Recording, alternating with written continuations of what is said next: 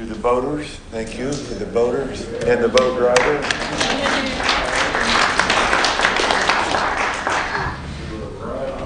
Excellent. Excellent. Love it. It appears the Lord is wanting to keep us in a continual state of dependency. He uses the natural to uh, point to the greater need spiritually that we are at God's mercy for, for the way and a provision, um, physically, naturally, spiritually.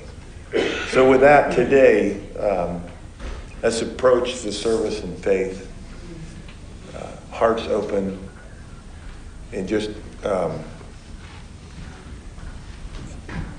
behold, I will do something new in the earth, in the earth. Now that will come forth to pass, will you be aware? That was a song we used to sing. Uh, sing um, when I first came into the body, but it's still true. And he, he, he's doing something new, and, and uh, let's open our hearts and our minds. We don't know what that is. We just know that the answer and the provision and the way that he's providing for us may come through unlikely sources in, in an unnatural way or some, some other way than what we're looking for. So, Lord, we, we do confess our need today, Lord. We confess our, our, our dependency upon you, Lord. And God, our eyes are upon you, Lord. We don't look elsewhere today, Lord. We, we look to you, Father. We thank you for that provision for each need in our midst. In Jesus' name, amen. Gather. Give me oil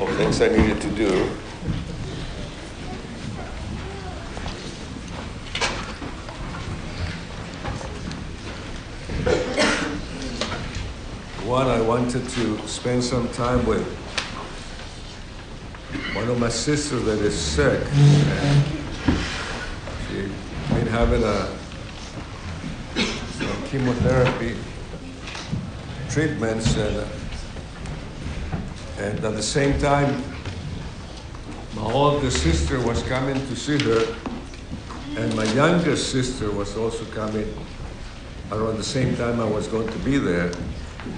So I wanted to be there with them and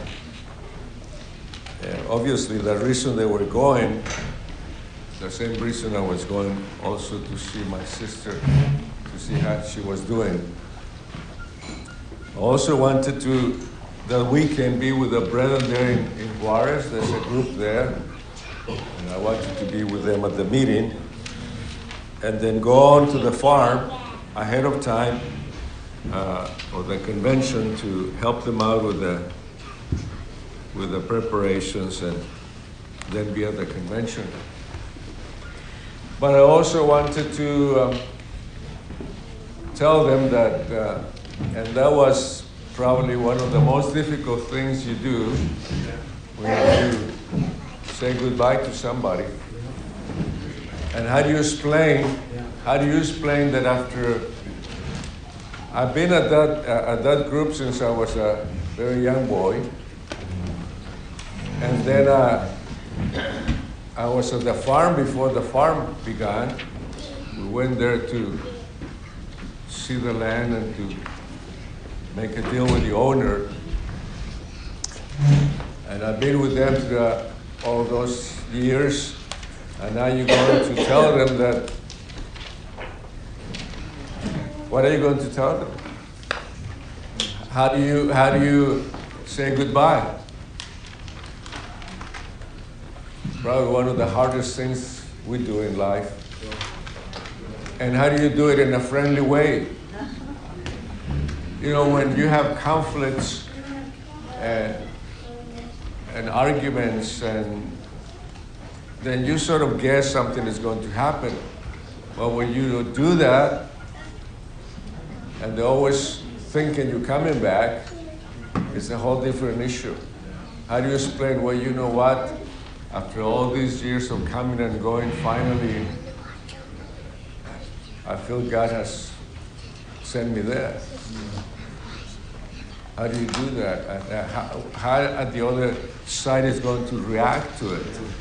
How are they going to receive it? And then after that, I have to, but I needed to do it. I had to do it.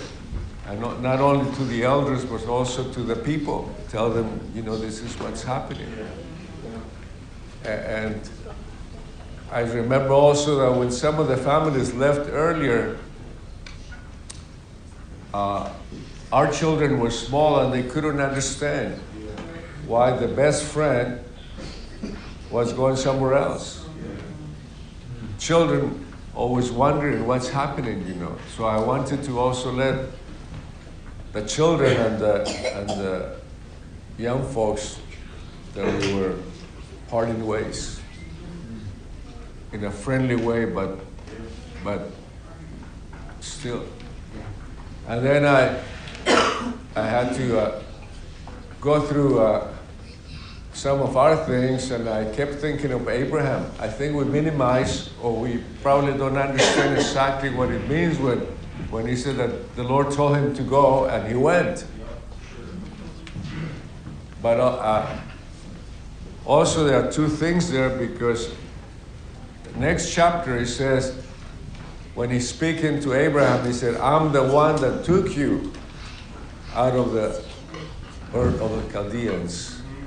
And so did he go or he was she sent?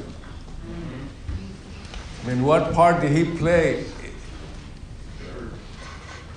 So did I come here or was I sent? And how do you explain that? How do you explain? Was it my decision to come?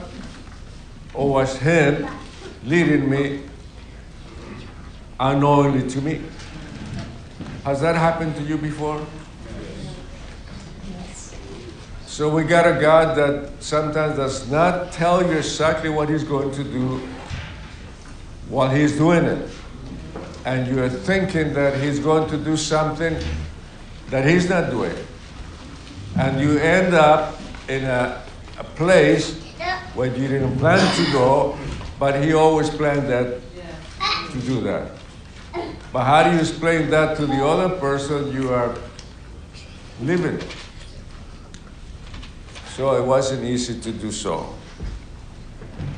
And then to see things that you have accumulated for 30 years and to decide what do you say to take 4,000 miles away and by the time you get there, you have paid more for that thing than the worth of it. You know, that's a tiring task.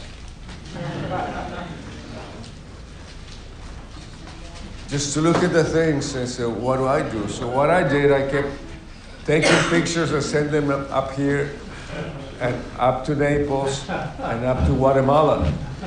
What do we do with this? Do we keep it? Do we save it? Do we get rid of it? That was tiring. At the same time, I was there to help them to get the place ready to for convention. Now the convention, I've been there since the beginning, as I said, and because of my position at that convention, I always open the, the convention, I always close the meetings, I always open the meetings, and I always close the convention. But now I have declared I'm not there. And so I have to take a back seat.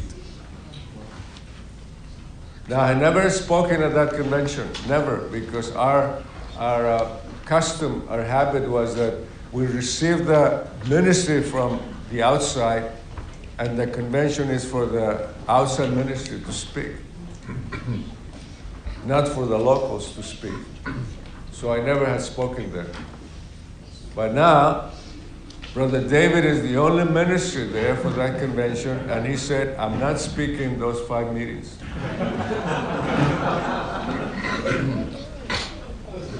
and I said, So? He says, So?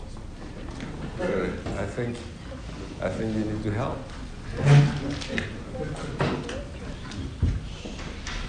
I told him I wasn't too sure about that. And then I had a, I had my notes, and when he spoke at the last uh, one of the meetings, he read all my notes. And I said, Brother David, I don't think I'm. I think I'll just wait, see what happens. So it was an interesting time. While I was going through our things, I kept thinking of, you know, when you go through things, a lot of memories come. We're good at accumulating things. And uh, I keep thinking about Abraham, and I keep thinking about the two different things that it appears from many scriptures that he was very faithful, that he obeyed, and that as soon as the Lord told him to go ahead and do it, he did it. And then you read all the parts where he says he didn't do it, that God was doing it. And also kept thinking that his father is actually the one that started that journey, and then they stopped.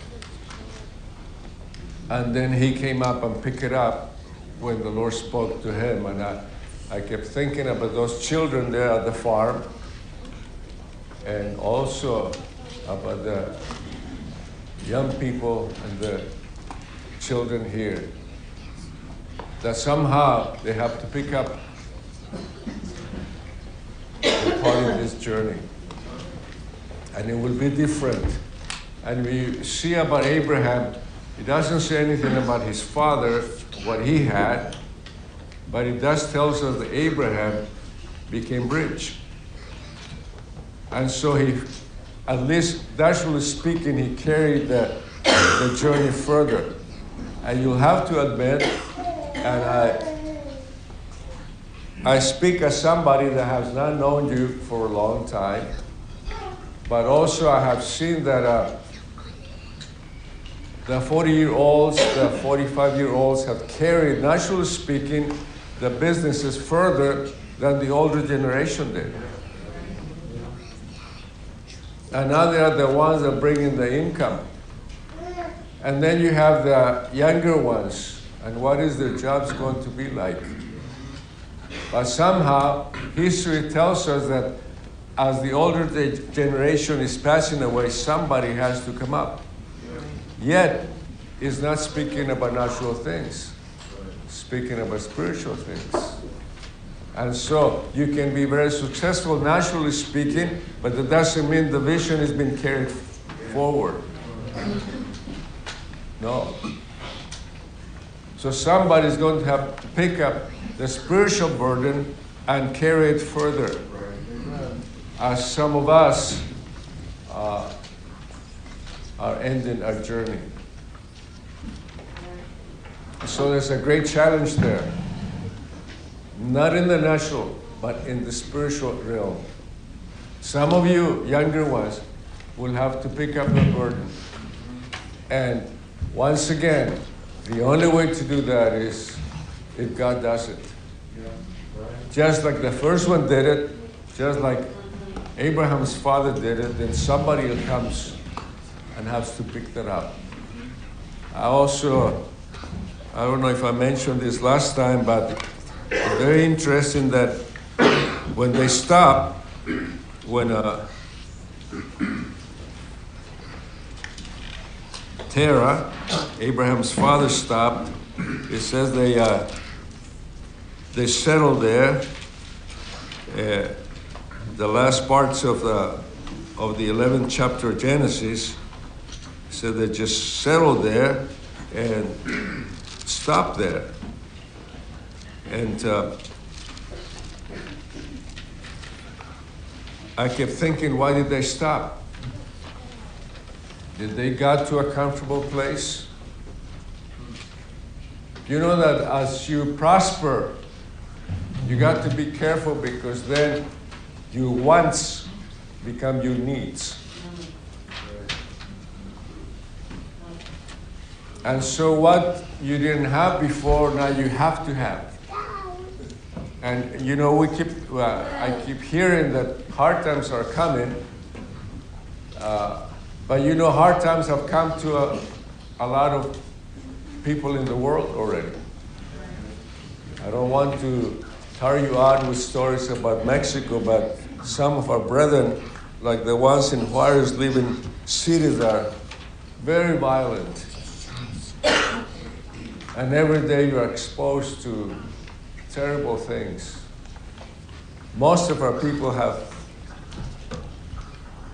have not suffered that, but have seen it, and some of their relatives have suffered. But most of our people haven't, by God's grace.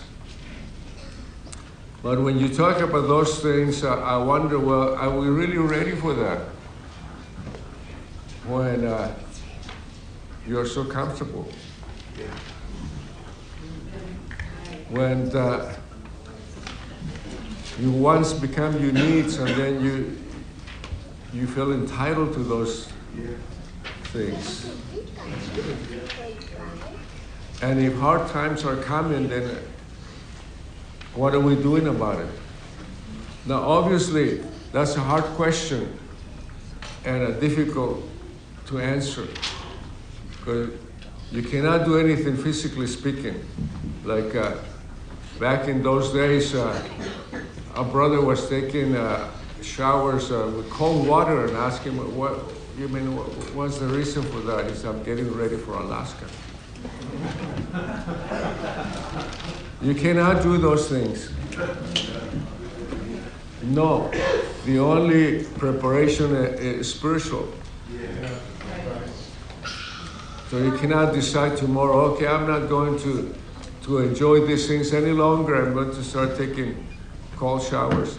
It won't do. Nothing physically will do. And so when, when this fellow stopped, uh, I wonder if uh, they got too comfortable there. And I, am reminded of that. Uh, I don't know if Gabe read this last time, but in Numbers 21,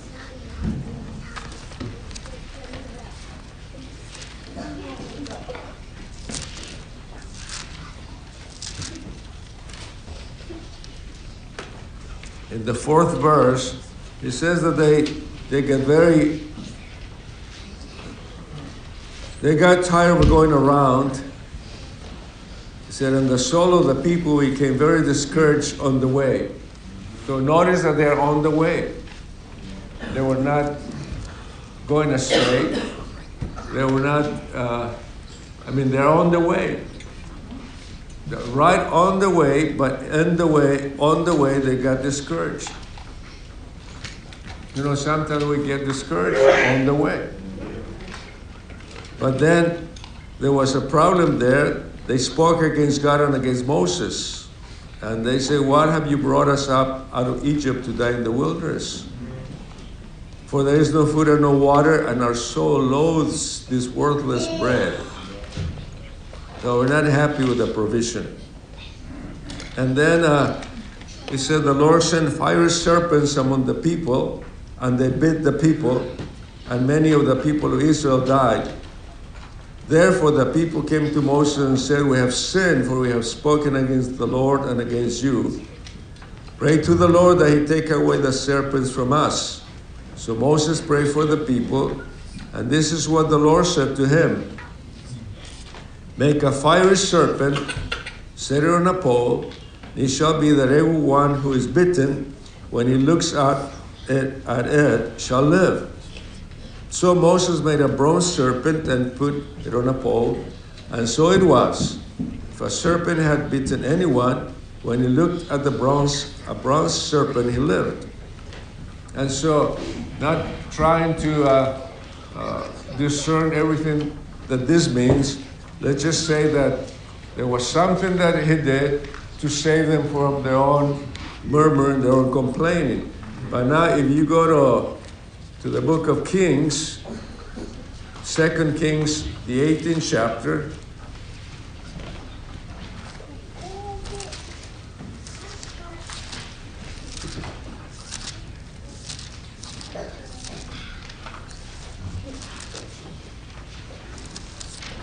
You know what he says there. People have read it before.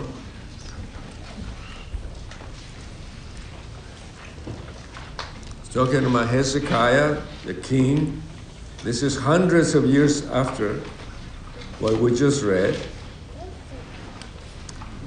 Third verse is, and, and he did what was right in the sight of the Lord according to all that his father David had done. He removed the high places and broke the sacred pillars, cut down the wooden image, and broke in pieces the bronze serpent that Moses had made. For unto those days the children of Israel burnt incense to it and called it Nehushtan, which it means either a god, a Canaanite goddess, a Canaanite goddess, or a bronze thing. And so what happened is that something that was good, something that came from God, now has become an idol and they have to destroy it. And so I wonder if that's one of the reasons they stopped. They stopped because they have made idols of the things that at the beginning were given by God. And so we must be careful with that because it's very difficult to change. Actually, for older, us that are older, almost impossible to change because we have seen God move in a certain way and we believe that's the way it ought to be all the time. But it isn't because God is changing. Now, the other day, Sister Ann spoke about some things that you did long, long time ago, and, and that now you, you wonder why you did it. But I, I want to tell you that you can only do what you know at that time. You cannot judge that. Because if somebody would have come and tell you, no, you don't do that, you do this, you wouldn't have believed it because you were not at the place the other person was when he comes to tells you that. You do what you do because that's what you do at that point, at that place, and it's okay. But what is not okay is to remain there. Now it will be hard to be doing that now when God is not saying to do that because you have grown. So the Lord cannot request of us to do things we're not able to do at that time because we are not at that measure yet. In the same way, there are many things that require of us that we're not there yet. And so sometimes we expect somebody to do something that he cannot do because he's not there yet. And so there are many things in my life that I cannot do, even though I do believe them, I cannot do because I'm not there yet. Now, those of you that are old timers, you heard Brother Sam said a lot of things. And those things, either we didn't understand them or we're just unable to do it at that time. But now we see it and we said, yeah, that's what he was talking about. He was looking ahead. And so the job of the minister, and this is also for the younger ones, is for the minister to see uh, far, what's coming, to see far away. And that also is a difficult thing to do unless God is with you. You cannot see what's coming ahead. And so that's quite a challenge for you younger folks and for us to not to remain there. You see, that serpent was their salvation. they would look up at it and they were healed. But then they made an idol out of it. They, they said, This is our God. Do you have any gods? He said, This is the way to go. We have to go. And God is not there any longer. The first year that we were there at the farm in Mexico, Brother John Clark came. And he said, sadly enough, I don't think we did that, but I know it was the Lord spoken through him. He said, There are some things that are absolutes, and those will always be there with you. Now, many things are relative. And every year you have to check it out and see if that relative thing still applies or not. We didn't do it. You know, you, you get set on your ways and you said, this is the way to go, and there's no other way. And guess what? Sometimes God uses something just for a short while and then He's done with it. And then what do you do? Do you keep it? And further than that, do you make an idol out of it? And you say, this is, this is how we do things here. Have you ever heard that phrase? This is how we be, move here. This is how we do things here. Well, is God still there or not? I mean, it worked once, but it's still working or not? And the danger there in the beginning of, of this his history about Abram is that they stop. They, they remain there. And God had come, has to come and call another fellow to follow and finish the journey. And so Perhaps some things that were right in this fellowship and this move of God are not right any longer. And the only way to find that out is to come before the Lord and say, Is this still working or not? Are you still here or not? Is this order, is this way to move, this manner of speaking? Are you still there? Otherwise, you and I will not change because we don't have the power to do so. This is the way we do things here, and that's it. It's my way or the highway. And some of our places have died. I suspect they just settled down. And I don't want to be a hard judge because that's not my, my place. But you also have to discern things and ask questions. So he had to call somebody else. Now, in, the, in chapter uh, 15, there's an interesting thing there too.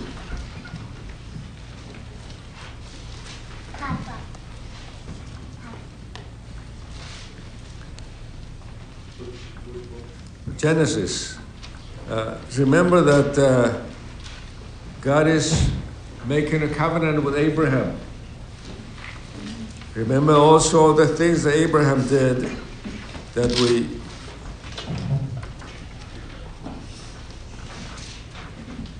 we know that we're not right. After these things, the word of the Lord came to Abram in a vision, saying, Do not be afraid, Abram. I'm your shield, you exceedingly great reward.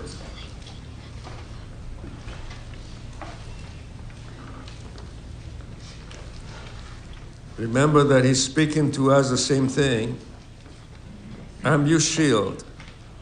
Isn't that good? He is our shield. It's also a, a great reward.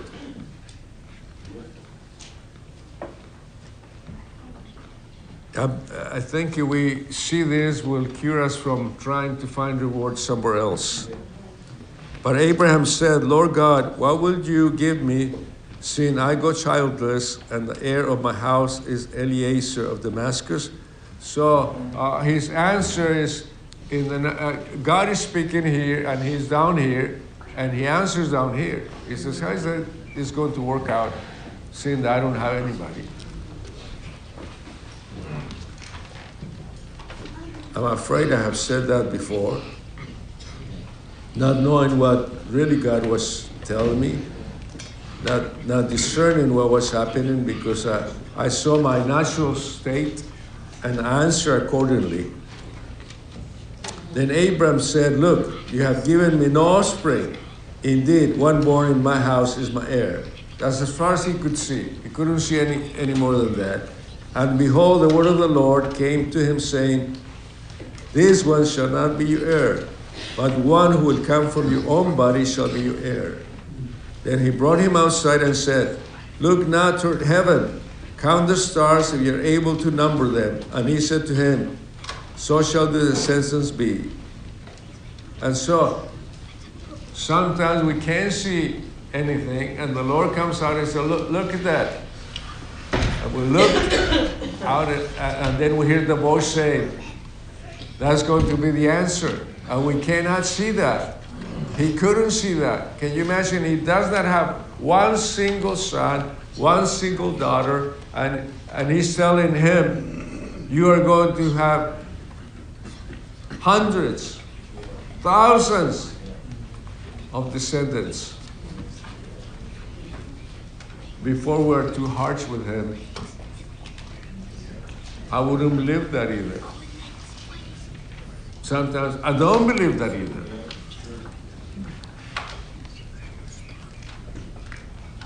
And so, I, and he believed in the Lord, and he accounted it to him for righteousness. So, just by believing, he became righteous. Do we believe that? I don't know what state you're in. I don't know, I don't care what condition you're in. If you believe, it says here, you're righteous. Is that true? Paul is going to speak a lot more about that verse, but the fact is that believing makes us righteous. Then he said to him, I'm the Lord who brought you, uh, listen to here, I'm the Lord who brought you out of Ur of the Chaldeans to give you this land to inherit it. So, when it tells us that in, in the book of Hebrews that he told Abraham, and Abraham went, believe it, now God is telling us that he didn't do it, that God did it.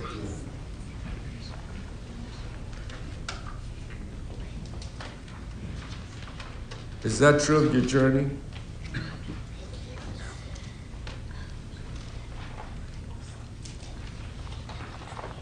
At least about this journey, this part of the journey, I can say I didn't do it. That I'm sure of. You know, most of the time you have a, they ask you, or you, or we, we've been taught, you have a leading, right? And then you submit the leading. And then people discern the leading, you confirm the leading through visions or dreams or whatever. I didn't do any of that. I, I wasn't even, I didn't even know I had a leading. I didn't even know I was being led.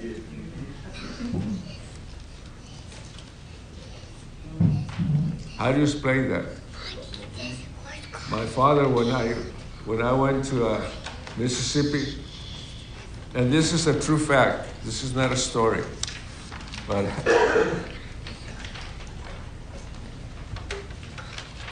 I was in Mexico City. I think I told you that before, and I was asked by the ministry there at the, at the church to go to this convention and take this minister there, which turned out it was Brother Eldred Linden. We were living in a, an apartment complex, and we're in the fourth floor. And so when I, I told my parents I'll be back, I think it was a Thursday, I said I'll be back Monday. I was going to the northern parts of the country. I was uh, 60, no, I was uh, 20 maybe, 19, somewhere around there. I can't remember. But when I'm going down the stairs, I, I cannot say I, heard a word, but I had this feeling that I had to go back up and get my passport. But I thought, but why? I'm not going anywhere but to this area. But so I go out, I go back up, go into my room and get my passport. And my father saw me. Got passport in my pocket and left. Well, when I was at this city, Brother Frank Lopez was there, and he said, "I think you're going to go with us." And I said, "Where are we going?" He said, "We're going to Lovington, New Mexico, and then we'll go to Lubbock Convention." And I said, "I can't, Brother Frank." Well, make a long story short, I ended up going, but the only way to cross the border was with my passport. So my father always thought, always thought that I had a plan. And I did not tell him about it. And the proof, the evidence was that I went back up, pick up the passport. Now, how do you explain to him that there was not a plan? How do you explain to him that I had no idea, no idea that I was not going to see them for years after that? I I don't remember when I went back to visit. I think when I got, no, before I got married, I went once, I think. And so in his mind, I had a plan because I took my passport. So I knew I was going to cross the border into the States and I was going to leave. But how do you explain to him that that was not the case? How do you explain that when I was going down, I have this feeling that I have to go and get it? And I did not understand why. How do you explain that? You can't. And so here's Abraham, and he's and he said, Lord God, how shall I know that I will inherit it? So he said to him, and he tells him to bring all these things, to cut them in half, and to put place them opposite to it, to, from one to another. And then he said that uh, now when the sun was going down, a deep sleep, sleep fell upon Abram, and behold, horror and great darkness fell upon him. And then he tells him what's going to happen hundreds of years after that. You see, he doesn't have an heir yet, and now he's telling him that his heirs are going to become slaves. And so I don't understand all of that, but he tells him also that they're going to be uh, they're going to be uh, released from uh, slavery and then he says, uh, 17th verse, and it came to pass when the sun went down and it was dark, that behold, there appeared a smoking oven and a burning torch that passed between those pieces. Now, I read that in all times, when you wanted to make a covenant with somebody, this is what they did. They get an animal, they cut it in half, and then both of them the two, two of them would go, would go right in the middle, they walk back and forth to seal the covenant. And by doing that, they're saying, this will happen to any of us that will break that covenant. But you notice something there? Abraham is not walking through the pieces. He's not doing it. Who's doing it? Hmm? Who's the one that is making the covenant? It's God. Abraham is not there. He's not, he's not committing to anything. He's just watching. Am I right on that? God is the one that is making the covenant and he's just there. Well, at least he was there. So at times I'm only being there. I'm not committed to anything. I'm just there. But he is serious about it. And so it could be, it could be that right now I'm not serious about it, but I'm here. He is the one making the covenant. I'm there. Because if you read his history, uh, you couldn't conclude that he was serious about it. I mean, a liar, can he be serious? somebody that is, loves his life so much that he's going to lie about it to keep it. But once again, the Lord didn't care about that. He knew what was going to happen with that man. And so we ought to be encouraged about that, not only about us, but also about our brothers. We all face the same thing. We all sometimes act like we don't care about it. The Lord doesn't get surprised. He said, I'll wait. They'll come around. Finally, they will realize they've been led and they'll say, Yes, Lord. And so, he said that uh, On the same day, the Lord made a covenant with Abram, saying, To your descendants I have given this land from the river Egypt to the great river. And so he tells him what the promise is. And so the one that is uh, doing the covenant is himself. Now there's another section here 17 chapter. When Abraham was 99 years old, so you see the journey keeps going. And when he's 99 years old, the Lord appeared to Abraham and said to him, I'm Almighty God, walk before me and be blameless. And I will make a covenant between me and you, I will multiply you exceedingly. Now remember, he doesn't have a son yet. Then Abraham fell on his face, and God talked with him, saying, As for me, behold, my covenant is with you, and you shall be a father of many, many nations. And so, ninth verse, and God said to Abraham, As for you, you shall keep my covenant, you and your descendants after you throughout their generations. This is my covenant which you shall keep between me and you and your descendants after you Every male child among you shall be circumcised. And he says this is going to happen when they're eight years old, uh, eight days old. And so God is promising this, and the only thing He's asking him is a physical sign. And He's going to do it when the child is eight days old. Now, at that age, can you sign a covenant?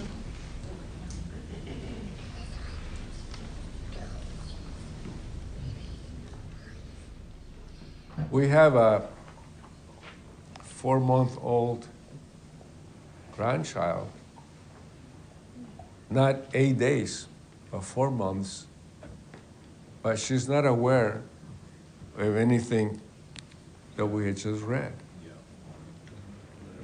So it was just a physical sign that they were going to do before they were aware of what the sign meant.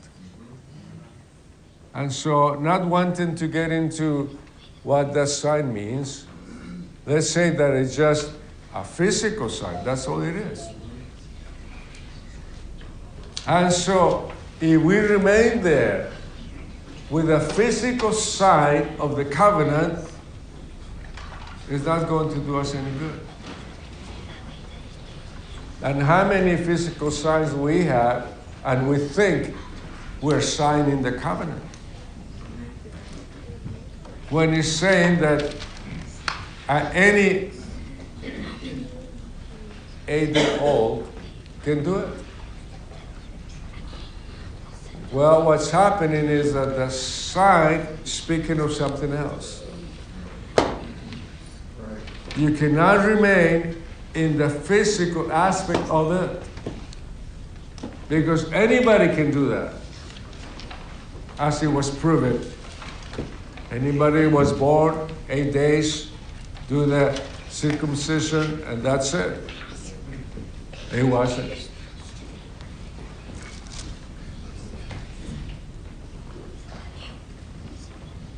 Jeremiah 31.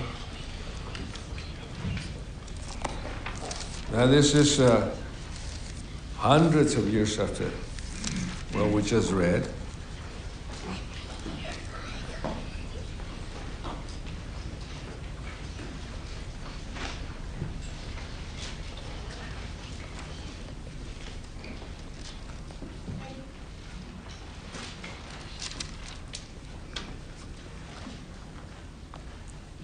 Thirty-one, thirty-one.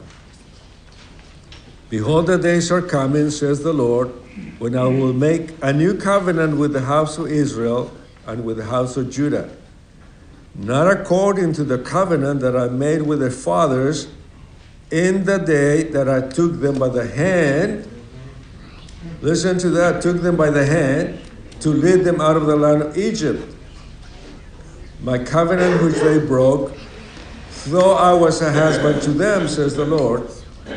But this is the covenant that I will make with the house of Israel after those days, says the Lord. And this is the covenant. I will put my law in their minds and write it on their hearts. And so that's what we are going through is writing that in our minds, writing that in our hearts. No longer a physical sign, no longer a physical uh, outward work.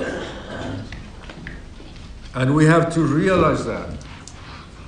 There's a tendency to stay in the physical area of the covenant. To believe that if we have a, a good order, if we have this, the other, then we are fulfilling the, our part. And it is not so. I suspect through many things I've gone through, that sometimes he really doesn't care about what the outside looks like. Because that could be deceiving. He wants to, to see what's in there. And you know, you are the only one that knows what's in there. I'm the only one that knows what's in here. I can see you and try to guess by your outward appearance whether you're serious or not. And I missed it because I don't know what's inside. God knows what's inside. Now, obviously, eventually, what's inside is going to be seen in the outside, but it will be a different thing. And so he said, uh, I will put my law in their minds and write it on their hearts. And I will be their God, and they shall be my people. And then uh, in Ezekiel 11 19, so all these prophets are pointing out to, to this time.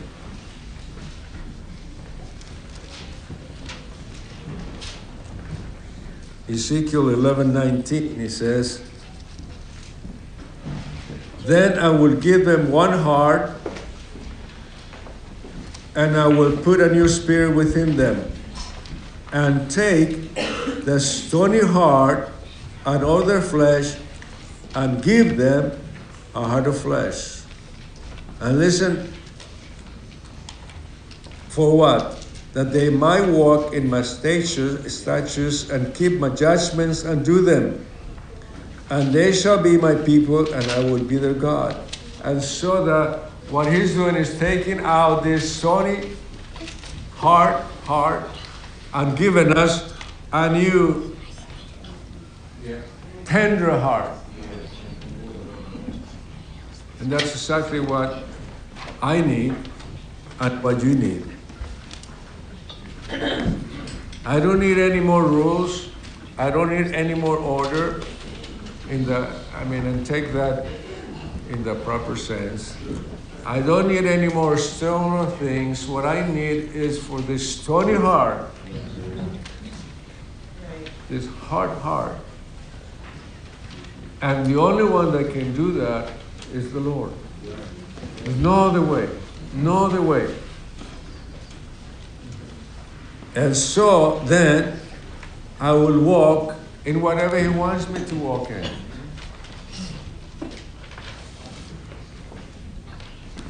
If you've been around the Lord for a while, you'll realize that it is a lot stricter, a lot harder than any order that is around. Because He knows your heart.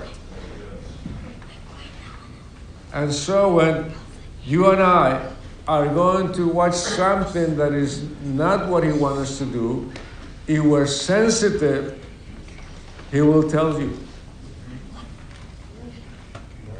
He will speak to you. And you might be keeping the order, but not his order. Because his order is tailored to the needs in your heart. And they're all different. What I need is not what you need. Do you realize that? What you need is not what I need. Because we are not in the same place at the same time. That's why washing flags was okay for the time.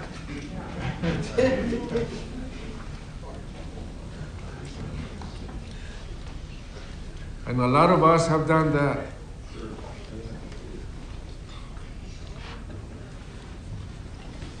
But as the heart is been changed, then you realize, oh, I guess it was not what I thought. Yet you couldn't do otherwise. We have to have done those things at that time. And so he said that.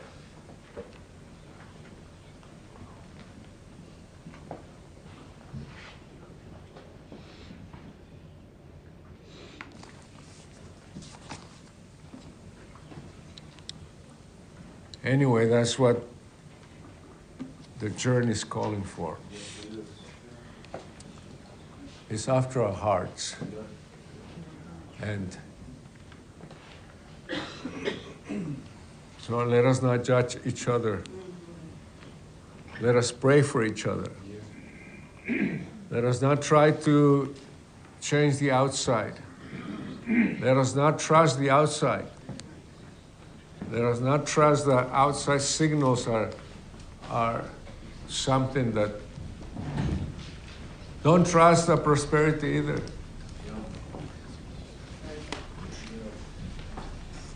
You know, in a way, it's not a sign of the Lord's blessing. It's a sign of you, of your hard work, of your diligence, of your commitment to, to do those things.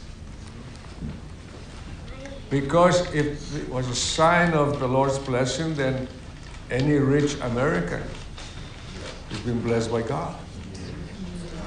And that's not the case. It's a sign that God has given us what we have in order to reach our hearts.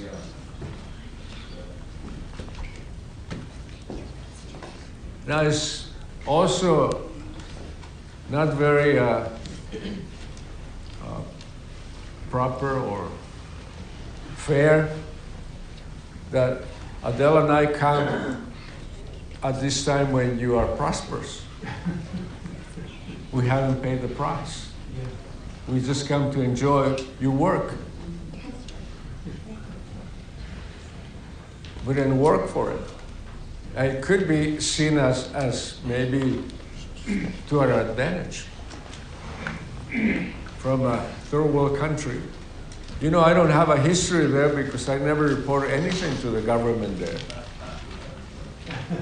Not because I didn't want to, there was nothing to report. and so to them, I don't exist, you know.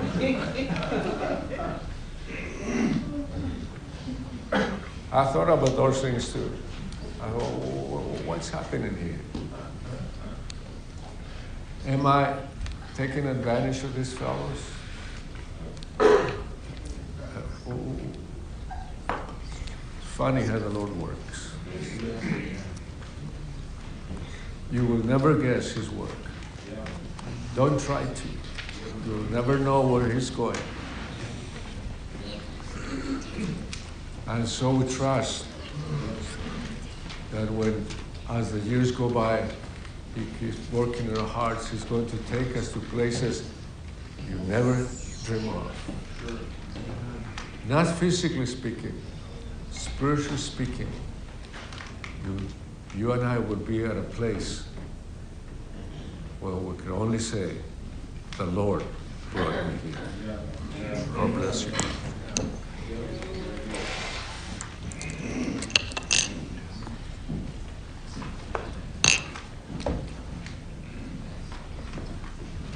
I'd like to just say a, maybe a word of confirmation here. Um, Some time ago, um, one of the young men here came up and said, uh, Brother John, why did you leave Eagle Ridge? And I remember, I don't think I answered it right away, or I gave a kind of a less than thoughtful answer. But I thought about that a little bit, and I went back to this person.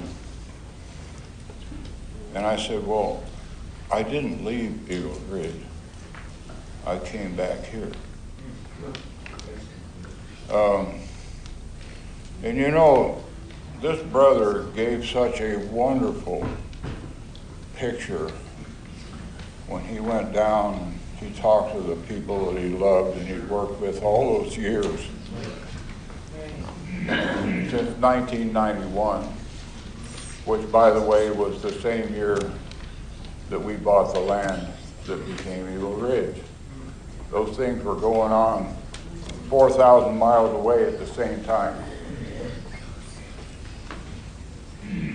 So we didn't leave Whitestone either in 1992 or 3. We went to Eagle Ridge. So here's the thing, young people. There's a difference between leaving and going. There's a huge difference. And you know, I'm looking out here and, and five years from now, if I'm still here and I look here, it might be different. Here, there might be people who weren't here today or here now and people who were and, and, and it's the same as five years ago. How many people have been through here? I I think Brother Bill, one time, he, he had a, he had a list. Did- Didn't he have a, how many kids were born here and some are here and some aren't? Well, here's the question. If you're thinking and going through the thought process and the prayer process that was just given to you about what is God saying about today and what, what, should I be doing? And you're thinking about making a move. Some of you we, we know are moving in June. Are you leaving or are you going? Consider that.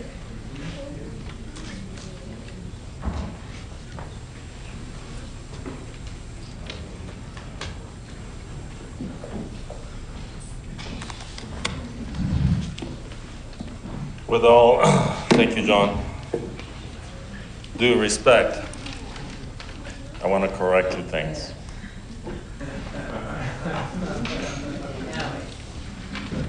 I wrote them down. It's not true that Abelardo is ending his journey here, but this is the end of his journey. We very much appreciate the journey that he's in to bring us up higher. Um, I don't see this as the end of his journey. And the fact that he says that he doesn't deserve the benefits of this. The truth is, we don't deserve them. It's just the, the life that has been sacrificed and given, maybe not here, but that is not what it's about. It's about the life of God that they poured out so that we reap the benefit. Our life is enhanced and grown because of the sacrifice they made. So that's not true, Abelardo. Please don't say that again. Humbly, I say that. I hope you are convicted and moved by the depth of the word, and I Abelardo today. What came through was very deep. and some things to take with you and really um, consider. I was thinking, it's been said really well, but the, when the disciples were having their best moment up on top of the mountain, you remember that scenario where Peter, John, and James are up there? And to them, this is a great, they wake up, they've been asleep.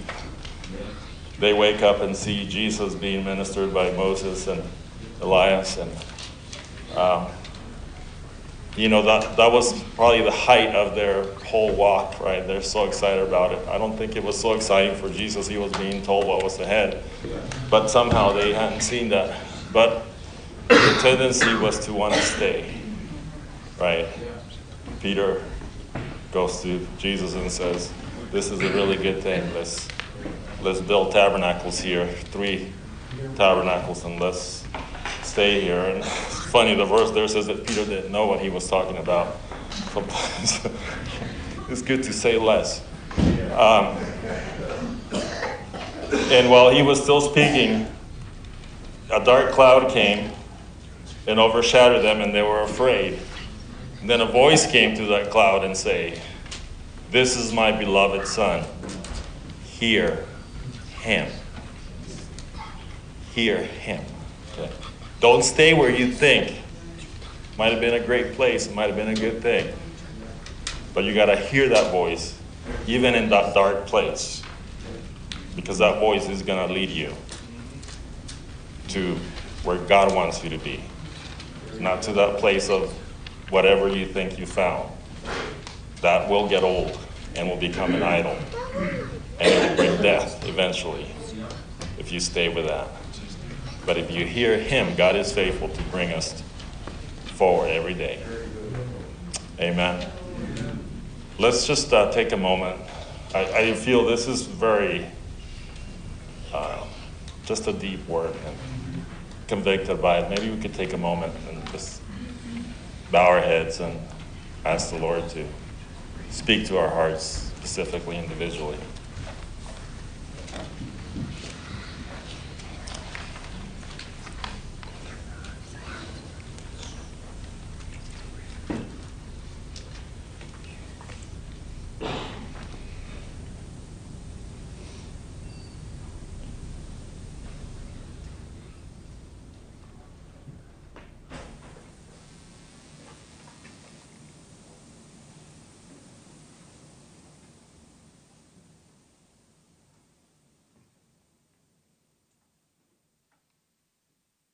Thank you, Lord, for the example of the life that you gave us tonight, Lord, to minister to all of us, to our children, to show them how you work through vessels, Lord. Ask you, Lord, to make these words real in our heart, bring them to our mind as we move as we go through our day, Lord, that we would not forget those things that you have spoken to us today, Lord. Thank you for this day, Lord. Be with all those who are traveling, Lord. Be with David. Lord, watch over him, Lord. Minister to him, Lord. Give him the words to speak. That everywhere that he goes, Lord, he would touch your people. Wherever he may be found, Lord. Thank you for this day. And we go in your name. Amen.